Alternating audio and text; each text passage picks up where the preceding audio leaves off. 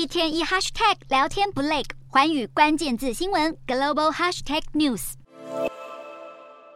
身穿迷彩服，认真听战况简报。俄国国防部长肖伊古在未公开地点的东方集团军司令部听取部队指挥官有关战斗任务进展的报告。随后，肖伊古对官兵颁奖，感谢他们的付出。肖伊古前往前线视察慰劳俄国士兵，并表示将在二零二三年到二零二六年大幅改革武装部队，承诺调整部队的军事结构，包含在临近欧洲地区设立新的指挥部，并强化海军、太空以及战略飞弹部队的战力。不过，可不是所有俄军都愿意为总统普丁打仗。俄国佣兵组织瓦格纳集团一名前指挥官拒绝再为组织效力，逃往挪威寻求庇护。如今，他接受媒体专访，表示他是二零二二年七月六号签约加入瓦格纳，当时被任命为第七图分队第四排长第一班班长。但后来囚犯们开始加入时，瓦格纳内部情况出现变化。梅德韦杰夫指出，他们就像炮灰一样被扔去乌克兰打仗。他更揭露瓦格纳集团内部的残忍暴行，只要拒绝战斗或叛逃，就会被枪杀。梅德韦杰夫更指出，瓦格纳集团作战伤亡惨重，每个排至少损失十五到二十人。据他所知，大多数人都被埋在乌东卢甘斯克地区，并被宣布失踪，家属也拿不到战死的赔偿。因此，梅德韦杰夫拒绝续约。由于担心生命受到威胁，他起初两度试图进入芬兰，但都以失败告终。最终进入挪威寻求庇护。